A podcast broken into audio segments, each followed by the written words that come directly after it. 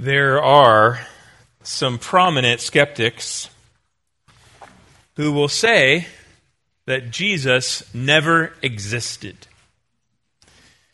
Back in 2014, for instance, there in the Washington Post, they ran an article by a lecturer in religious studies from the University of Sydney in Australia.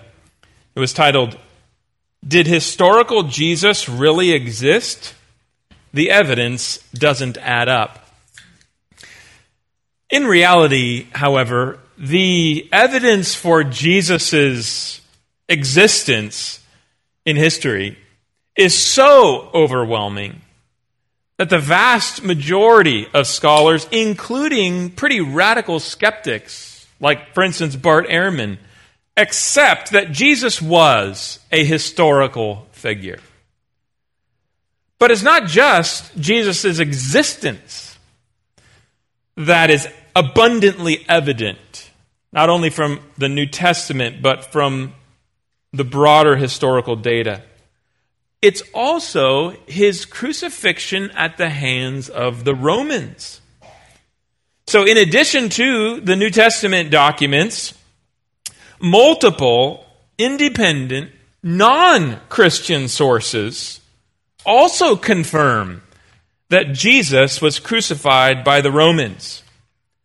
For instance, the Roman historian Tacitus wrote this in his annals quote, Nero fastened the guilt and inflicted the most exquisite tortures on a class hated for their abominations called Christians by the populace. Christus, that's Jesus, from whom the name had its origin, suffered the extreme penalty, that's crucifixion, during the reign of Tiberius at the hands of one of our procurators, Pontius Pilate. End quote.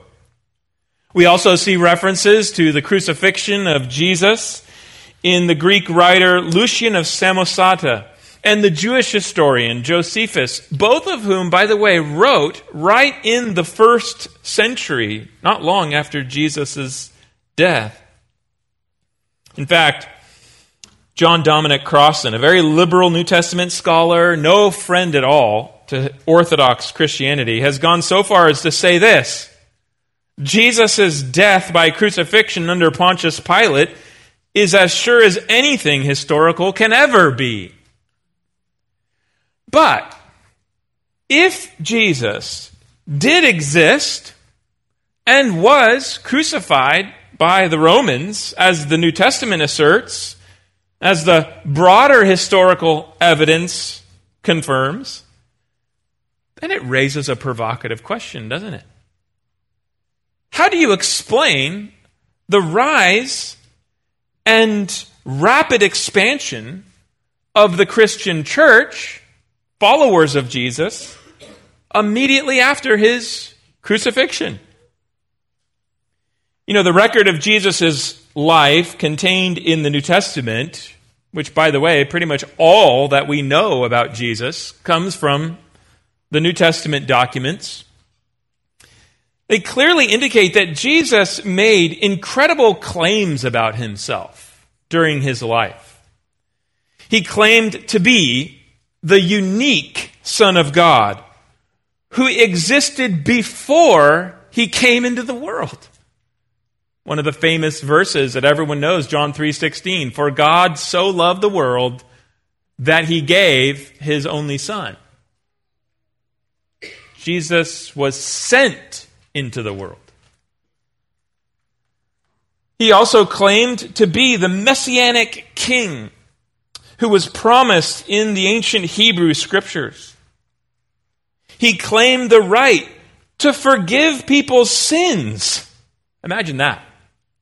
Just imagine someone here today turning to you and say, Your sins are forgiven. But he did that. And he offered eternal life to whoever would believe in him. He asserted that he would raise people from the dead and that he himself would judge the world at the end of the age. John chapter 5. But when he ended up being condemned by the Jews as a blasphemer and executed by the Romans in a manner that was reserved for the worst of criminals, crucifixion, it seemed to expose Jesus as a fraud and to leave his disciples disillusioned. Indeed, the New Testament itself indicates that his disciples abandoned him when he was arrested and went into hiding after his crucifixion. So, what could possibly explain the fact that very soon after Jesus' death, at which his disciples left him and went into hiding, very soon afterward, they came out of hiding began to proclaim the gospel of Jesus Christ, and the church began to multiply and spread throughout the known world. So that by the end of the first century, there were Christian churches throughout the Roman Empire, and by the end of the fourth century, the Roman Empire, who had put Jesus to death by crucifixion in the first century, now declared him officially to be the Savior and Lord. What explains that turn of events? What could have happened? Well, the answer, of course, is what Easter is all about. And this Easter Sunday, I want to open up a story recorded in Luke 24, verses 36 through 43, which brings the answer to life. So if you have your Bibles, turn to Luke 24, verses 36 through 43. If you don't have a Bible, just listen as I read. This is the inspired and inerrant word written according to the account of the eyewitnesses. It says, verse 36. And they were talking about, as they were talking about these things, Jesus himself stood among them and said to them, Peace to you. But they were startled and frightened and thought they saw a spirit. And he said to them, Why are you troubled? And why do doubts arise in your hearts? See my hands and my feet, that it is I myself. Touch me and see. For a spirit does not have flesh and bones, as you see that I have. And when he had said this, he showed them his hands and his feet. And while they still disbelieved for joy and were marveling, he said to them, Have you anything here to eat? And they gave him a piece of broiled fish, and he took it and ate before them. The story recorded in that passage. It unfolds in three stages. So, first, Jesus appears to his disciples alive again in the body. Verse 36. Then, second, Jesus' disciples are afraid and think that they are seeing a spirit. Verse 37. And then, third, Jesus proves it really is Him alive again in the body, verses 38 through 43. So I just want to work through the story in those three stages, and then I want to talk about what this means for us today. So, first, if you're going back a chapter in Luke's gospel, the end of Luke 23 tells us how Jesus had died on a Roman cross, how he was taken down and buried in the tomb of a rich man named Joseph of Arimathea on Friday evening. The beginning of Luke 24 tells us the story of how, after resting on the next day, Saturday, because it was a Sabbath, Jesus' disciples had come to his tomb early Sunday morning and they found it empty. And while they marveled at this, they didn't know what it meant yet.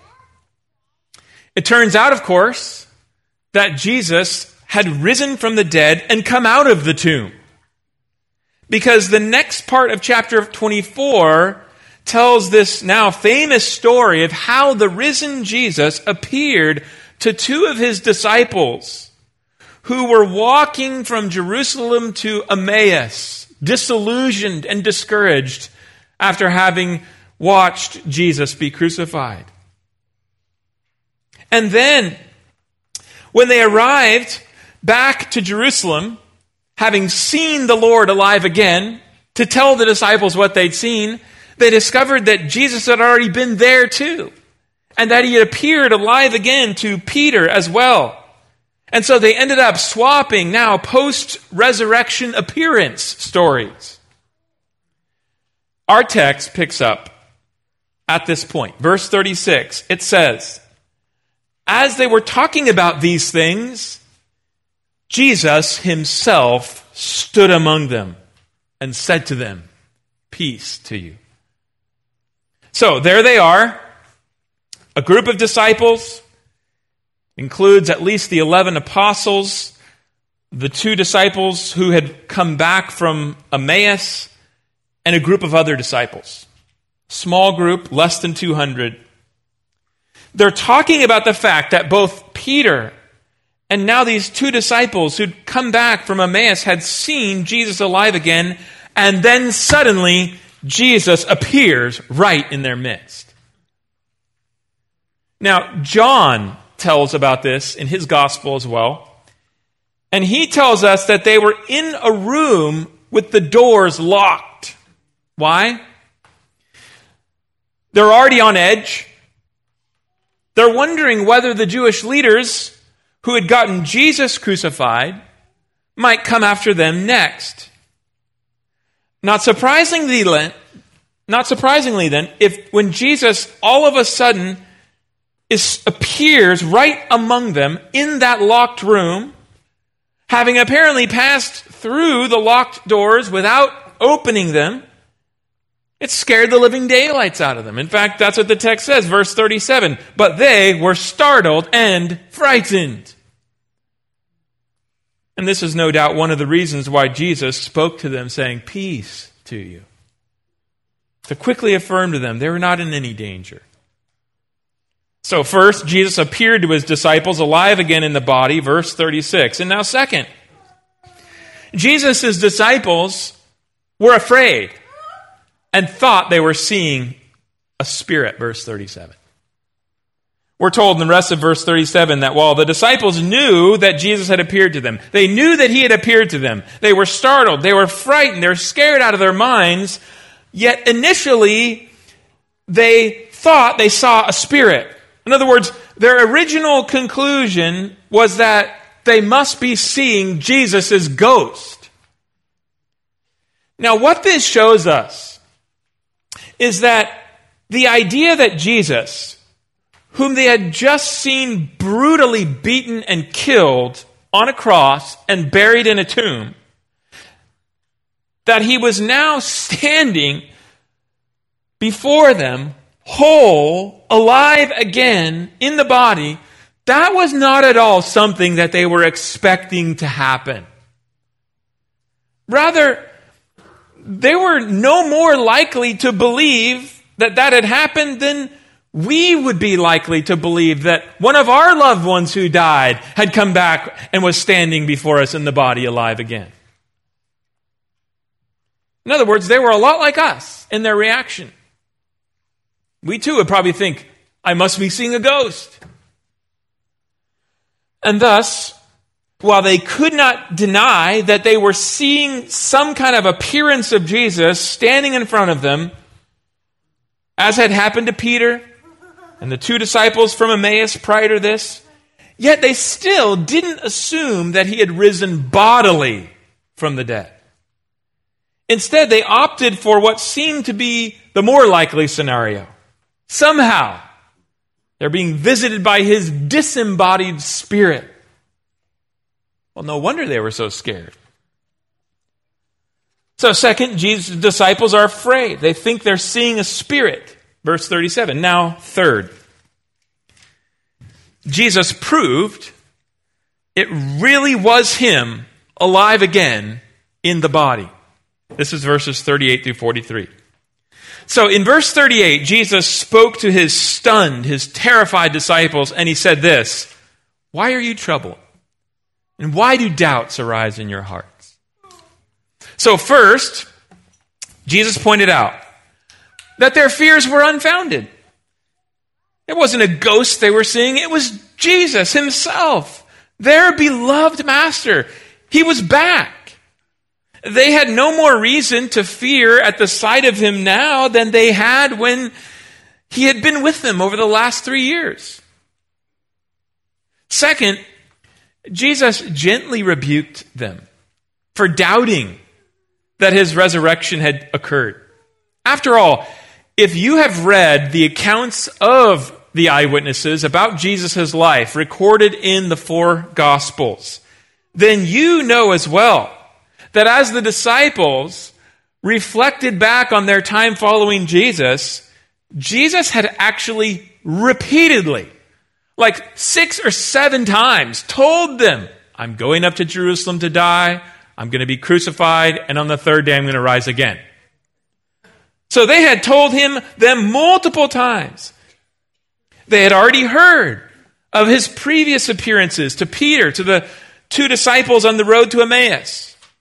And now, as he appeared a third time to all of them together, Jesus is saying, Why do doubts arise in your hearts?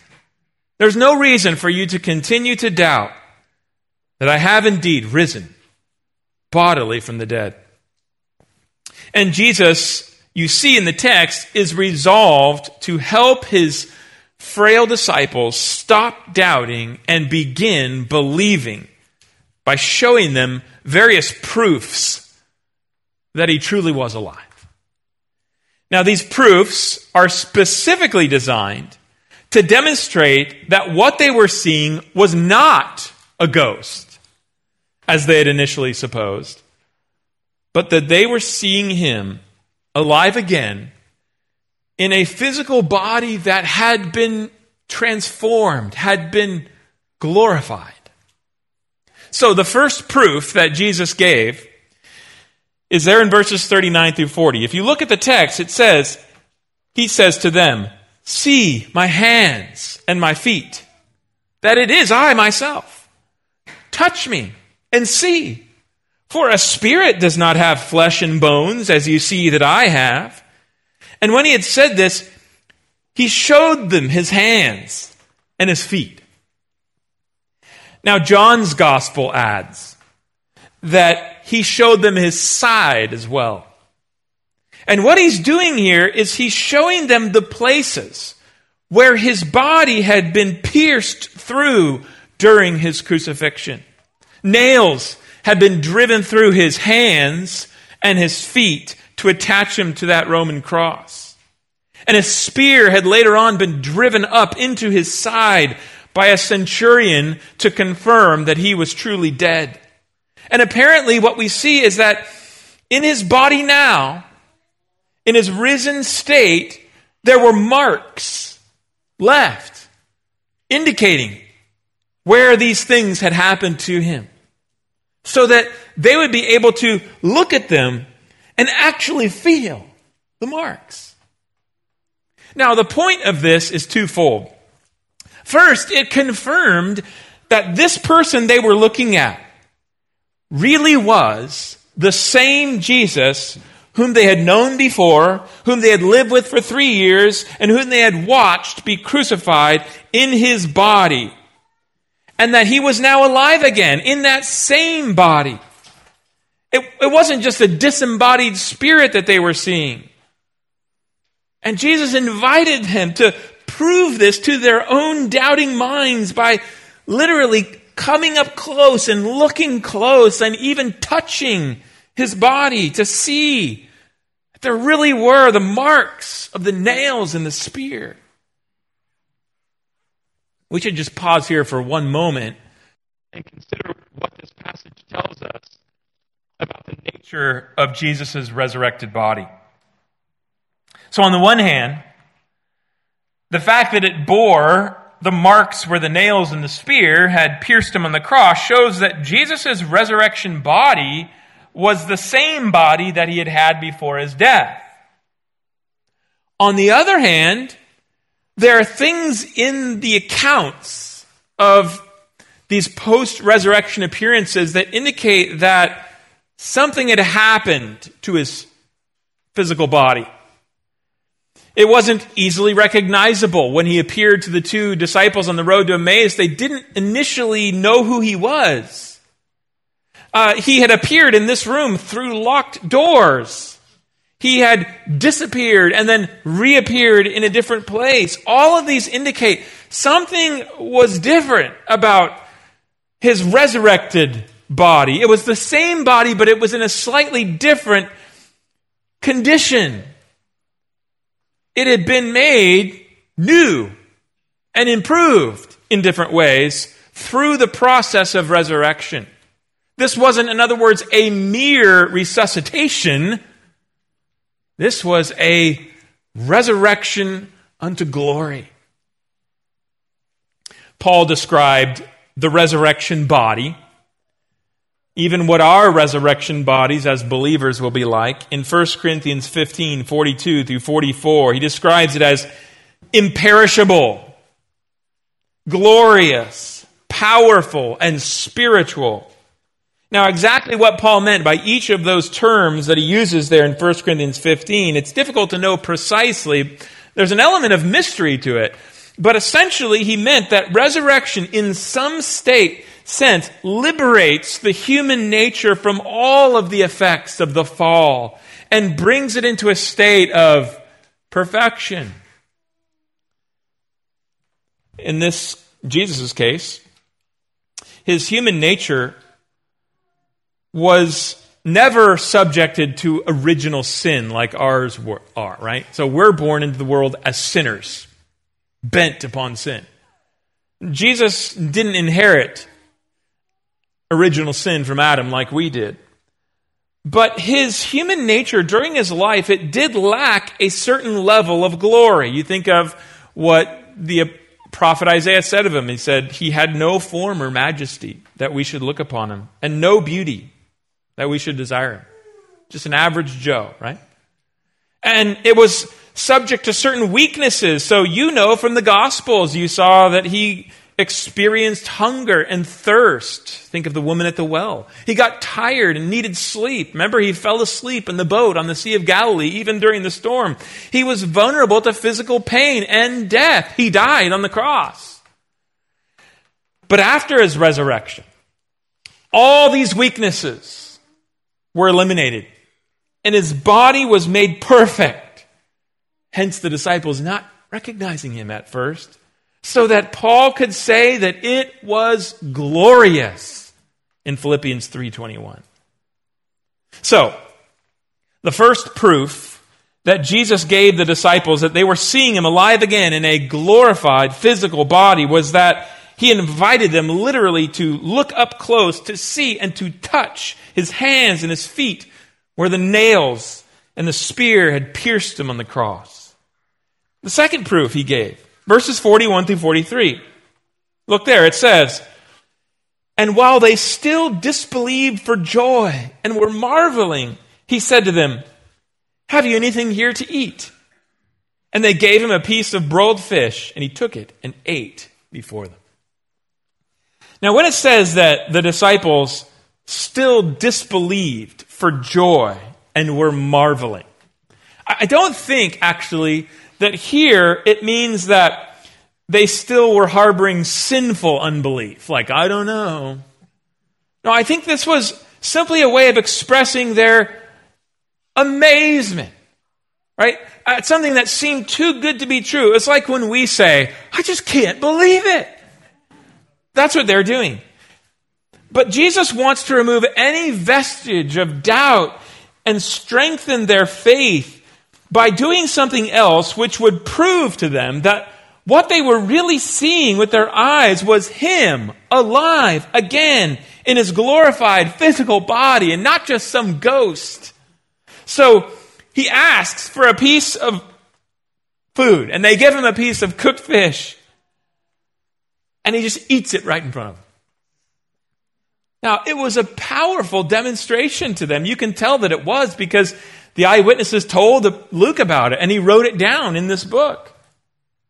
Why was it such a powerful demonstration? Because clearly, That would not be possible for some disembodied spirit to do. Only someone with a genuine human body could eat in that way. Now, that doesn't mean, by the way, that Jesus still got hungry in his resurrected body.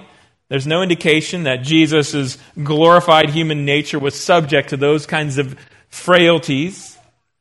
It just means that he was still capable of eating if he wanted to. He had a real human nature. Now, I know, you kids especially, you've got questions for me about Jesus' resurrection body and how it functioned. You know, we still, we just aren't given enough information to answer all those questions. So you can come ask me if you want. I'll probably just say, you know, I don't know about that. But the point being made here is by this second proof is that Jesus really was alive again in his resurrected physical body that had been glorified. So think about this passage. First, Jesus appeared to his disciples alive again in the body, verse 36. Second, Jesus' disciples were afraid and they thought that they were seeing a spirit, verse 37.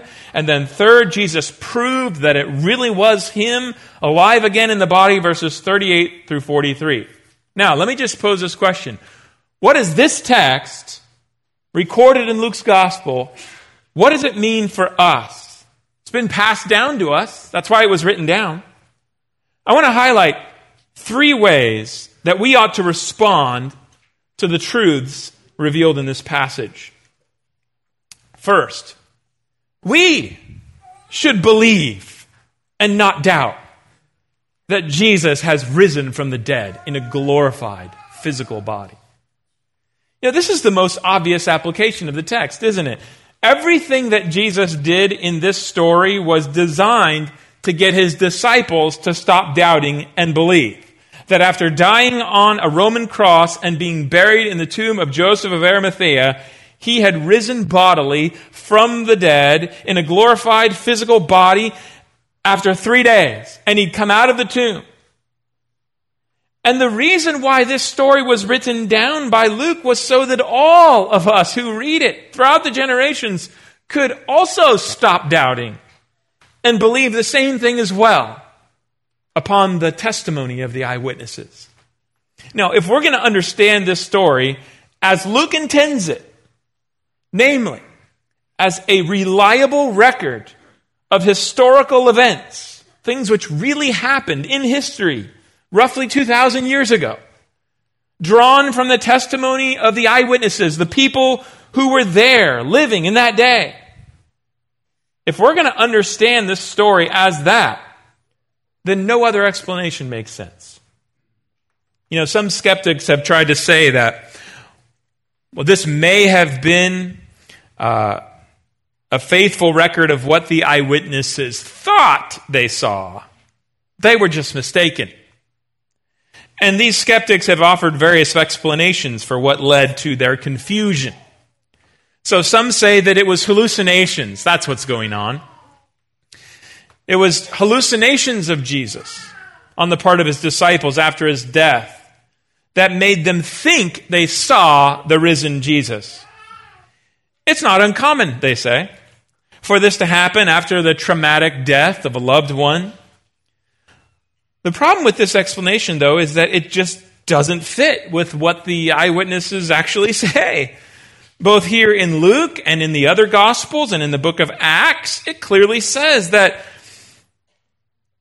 the Jesus appeared to his disciples both individually and at times in groups, and that he did so repeatedly over a period of 40 days, and then he stopped. Now, one or more of Jesus' disciples having some kind of hallucination of Jesus after his death, that's one thing. But there's simply no precedent for multiple people experiencing the exact same hallucinations and all at the same time, sometimes in groups, over and over again. That's not plausible. Other skeptics, recognizing the weakness of that explanation, have suggested that, you know, the testimony of the early disciples recorded in the New Testament, it must mean that they actually did see Jesus in some fashion. But what they saw was Jesus appearing to them as a spirit. And having seen his ghost, as it were, they mistakenly thought that he had risen from the dead. Now, again, the problem with this explanation is that it doesn't fit what the eyewitnesses say, right? All four Gospels actually tell us that the disciples went to the tomb of Jesus and found it empty. The body was gone. Jesus wasn't there. And then Matthew's gospel, for instance, tells us that Jesus appeared to some of his women disciples first, actually. And it says in the text that they grabbed a hold of his feet and worshiped him. We've seen this morning. The account recorded in Luke's gospel goes to great lengths to say that on another occasion, Jesus appeared to all of his, a bunch of his disciples at one time, and that they actually initially assumed that they were seeing a ghost, and Jesus went to great lengths to prove to them that they weren't. They invited, he invited them to touch his physical body, to see the marks of the nails. He ate a piece of broiled fish in front of them. You see, if you want to deny that Jesus rose bodily from the dead, you have to explain the testimony of the eyewitnesses recorded in the New Testament by saying that either the eyewitnesses or the New Testament writers simply weren't telling the truth about what happened. Now, some who go this route say the New Testament writers, listen, Jeremy, you're naive. You don't understand how it worked back then. I mean, these documents weren't intended to be taken as true history. I mean, this is just mythology, they say. Look, the point is the spiritual lessons it teaches. But look, that just isn't the case. In fact, go back and read the opening verses to this gospel. You know what Luke says? he writes to a man named Theophilus. And he says, Theophilus, I'm going to write for you in this book an orderly account of the things that have taken place based upon me looking into it, talking to those who had seen these things and then passed it down to us. That's what he says. Or consider Paul's words that I read for you this morning in 1 Corinthians 15, 5 through 6. He describes the post-resurrection appearances of Jesus, you know, very straightforwardly. Remember, he says, this is the good news. Christ died for our sins, and that was in accordance with the scriptures. He was buried, and then he rose again, and that was in accordance with the scriptures, and he appeared alive again, it says, to Cephas, then to the twelve.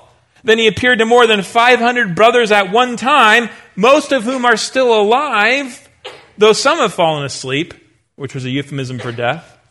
In other words, this isn't mythology. The New Testament authors claim to be writing about true events in history, which, as we see there with Paul, could actually be verified by the people who had seen them happen. Paul says, hey, most of them are still alive if you want to go talk with them. See, the only other option is really to say that something nefarious is going on here. You know, the eyewitnesses, the, the New Testament writers, they were intentionally lying. They deliberately wrote these books as if they were a record of true events in history when they really knew that they were false. And they did so in an attempt to salvage the Jesus movement after his death. Now, the problem with this is that not only does it contradict what we know of the character of these earliest Christians reflected in their own writings. I mean, go and read the Apostle Paul and, and see if he sounds like a duplicitous, nefarious character to you. But in addition to that, we see that the people that wrote these books, almost to a man, the eyewitnesses and the people that wrote the books, many of whom suffered greatly for the things that they claimed were true. And indeed, many of them died. Now, it's one thing if a per- people die for a lie, right? But usually it's because they're deluded. And they might, you know, delude other people and trick them into believing the same thing and then and then they die together for what is a lie. But it's a whole other thing for people to propagate what they know to be a lie and even die noble deaths for it.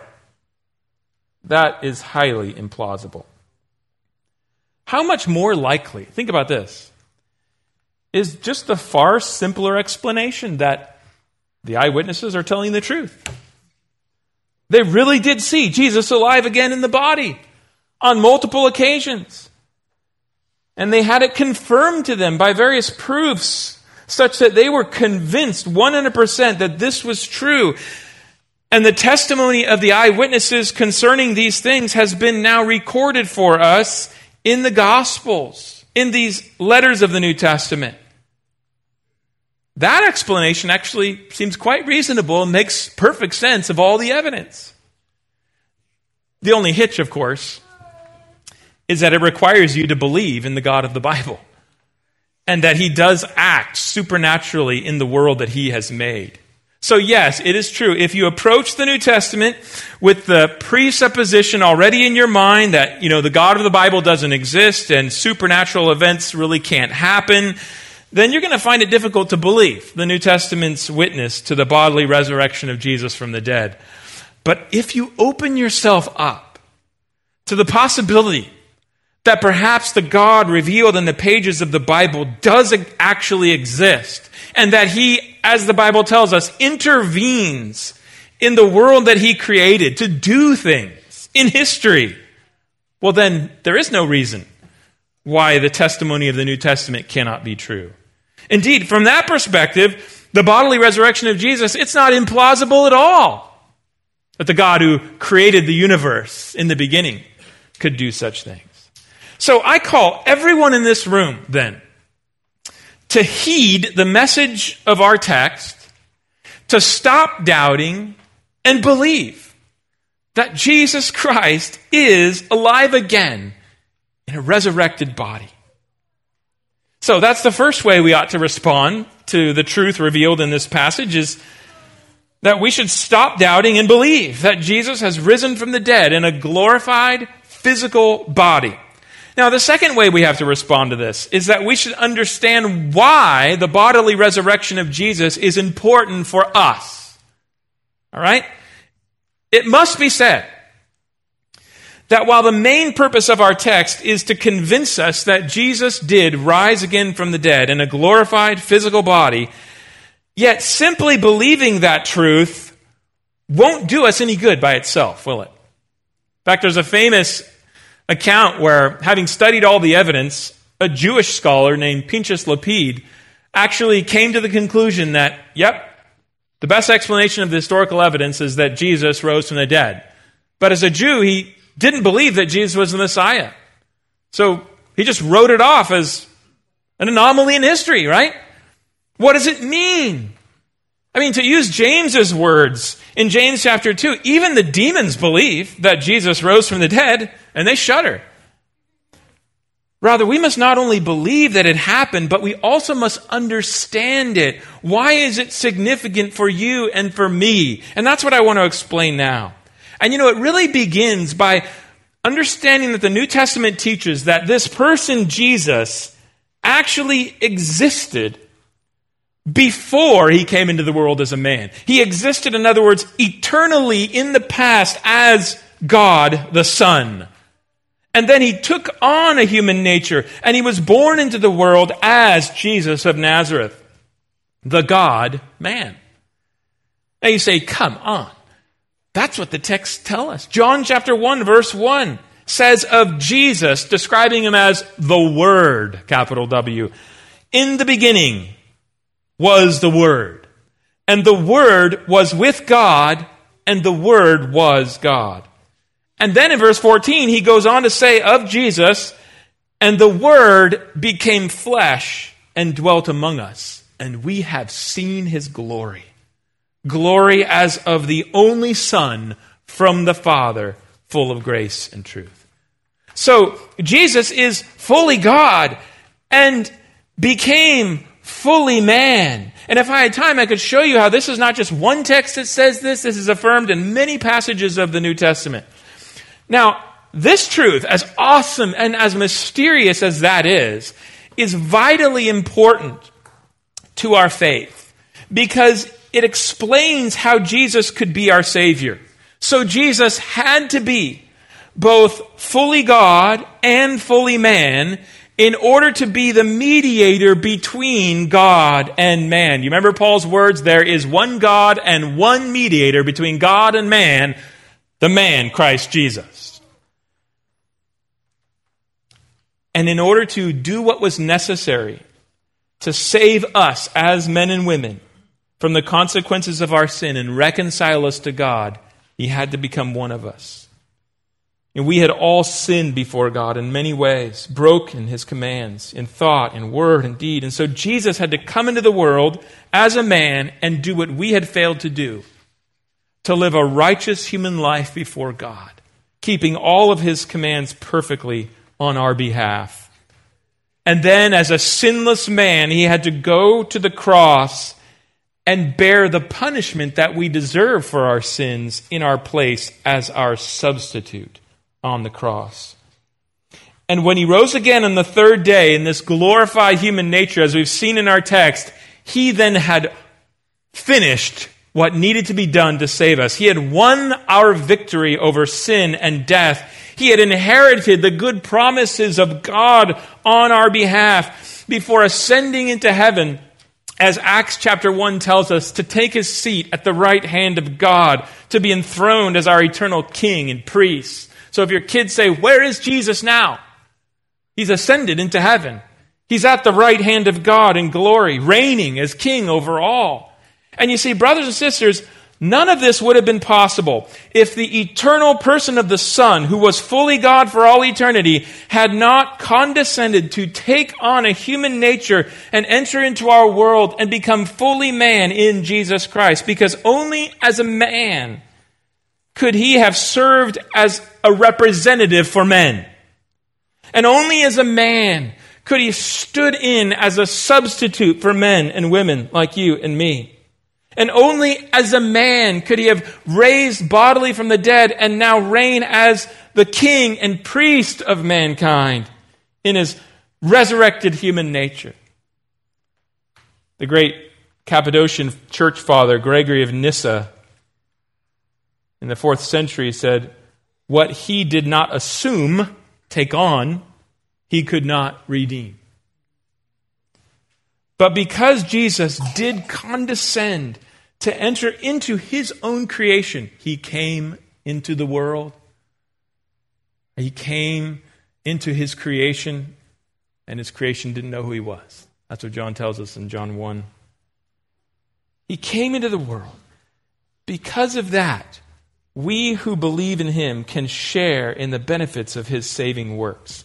What he did can become ours when we simply trust in him.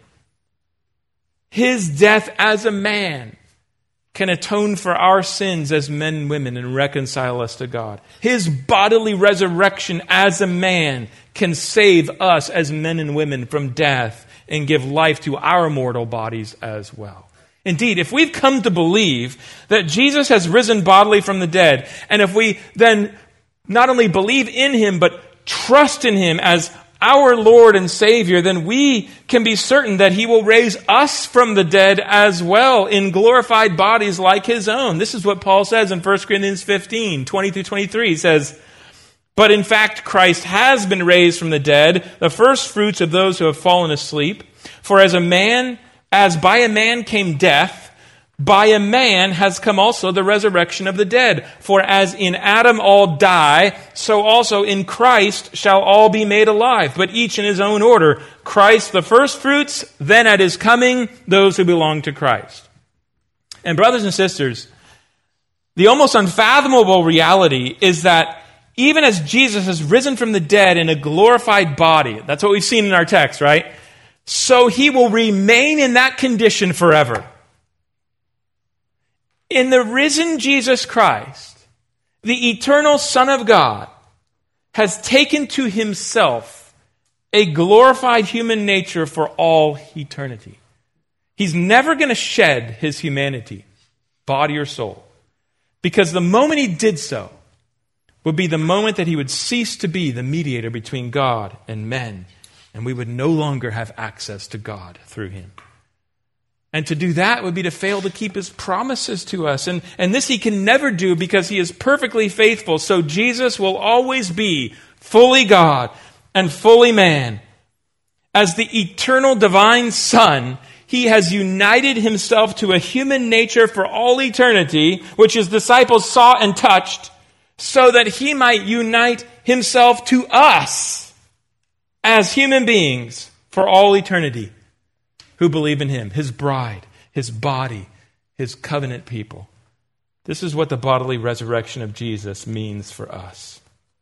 So, the second way we ought to respond to this truth revealed in our passage is we should understand why it matters, why the bodily resurrection of Jesus is important for us. And the third way is this, and this is finally we should trust in him and experience peace, joy, and love as a result.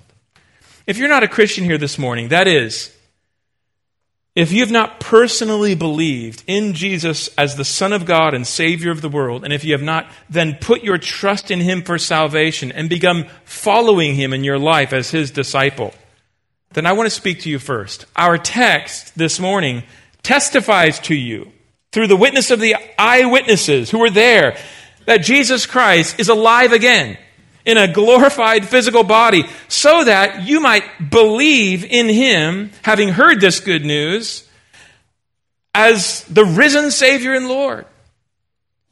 So I want to ask you have you done that?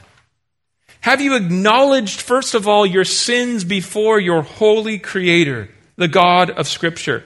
That you've rebelled against Him in many ways. Sin is not just a bunch of mistakes and missteps.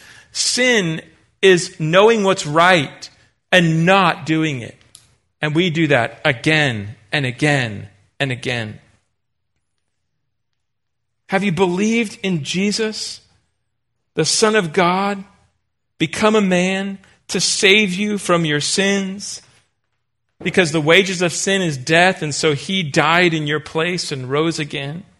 Have you put your trust in him for salvation from death and sin's eternal consequence, hell? If not, I just hope that you will do that this morning. Maybe right now in your seat, or if, or if you must wait in the privacy of your home after the service, bow to Him in prayer, cry out to Him, to the risen Jesus, to cleanse you from your sins and to give you eternal life through His death and resurrection. He will do it. As for you, brothers and sisters, I pray that the truth revealed in this text this morning, that Jesus is alive in his glorified body, I pray that it will affect you in various ways as you believe that it's true. I pray first that it will fill you with joy. Right? Our Savior, our Lord, is alive. Again, He's not, He's risen from the dead. He is seated at the right hand of God. All is not lost. His death on the cross was not the end. And so neither will your death be the end. His resurrection life means resurrection life for us as well. It means life for our soul in this age, being born again. And it means glorified life for our bodies in the and souls in the age to come, free from all the effects of sin. Indeed, the bodily resurrection of Jesus from the dead means the redemption of all things will happen when he returns. So may our hearts rejoice with a joy that we can't fully express, that is full of glory when we grasp these things by faith. And I pray also that the truth recorded in this passage will fill us with peace. Christ has risen bodily from the dead. That means God the Father has accepted his death as full payment for all of your sins. And when he raised him from the dead to be glorified, that means that you now have the promise of life in him.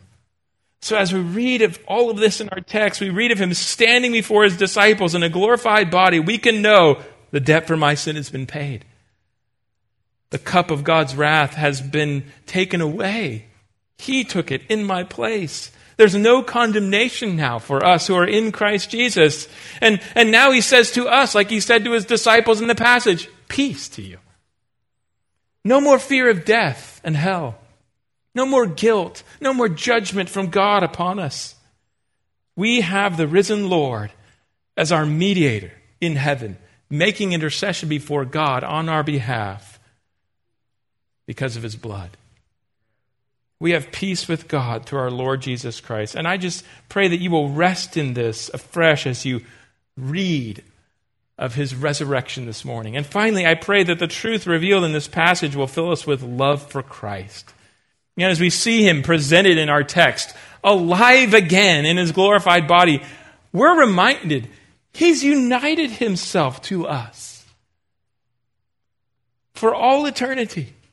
He's taken a human nature that he might be the, the great bridegroom, and we are his bride.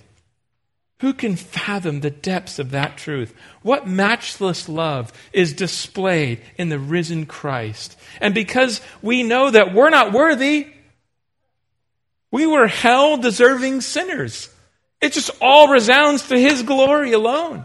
And, and as we grasp these truths by faith, I just pray that our hearts might be enlarged and filled with a reciprocal love for Christ, a love that transcends all other loves in this life. It can't be otherwise for us, brothers and sisters. Well, in conclusion, what happened after the crucifixion of Jesus at the hands of the Romans that explains the immediate rise and rapid expansion of the church? The answer is that Jesus rose from the dead on the third day after his death and appeared alive again to his disciples in a glorified physical body. And he proved that it was really him and not a ghost by allowing them to touch him and eating a piece of fish right in front of them so that as difficult as it was for them to accept it at first, they came to believe that their Lord was not a fraud, that everything he had said about himself was true, and that he was alive again in the body, and he'd finished the work of redemption, and, and he was going to reign forever as God's king. You know, the second to last verse of this book, Luke's gospel, says this They worshiped him and returned to Jerusalem with great joy. And you know what they did once they got there. They just started hog heaven telling everyone they could who would listen. He's alive. He really is the Son of God and Savior of the world. You want to read about that? Read the book of Acts, right? That's the answer to the question. What happened after Jesus' crucifixion that explains the explosion of the Christian church? Well, the skeptic will never know. But those who believe the New Testament know exactly what happened. Let's affirm it together, shall we? He is risen. That's what happened. Let's pray together. Father, we thank you for the glory of these truths. We thank you for your scripture where you've told us about them, but we thank you even more that they're true. That this is the true account of what happened and that Christ is risen from the dead. The tomb is empty. He came out of the tomb in a glorified body, as Paul said, the first fruits from among the dead. And that we who have believed in him will experience the same resurrection when he comes at the end of the age to take us to himself forever. And Father, we pray that you would give us now a burning zeal in our hearts to announce this same good news to all who we can. And that even those who are here today hearing of these things, that it wouldn't just be sounds bouncing off the eardrums, but that you would open their hearts to respond in repentance and faith, that their lives might be transformed for the better forever. And we pray it in Jesus' name. Amen.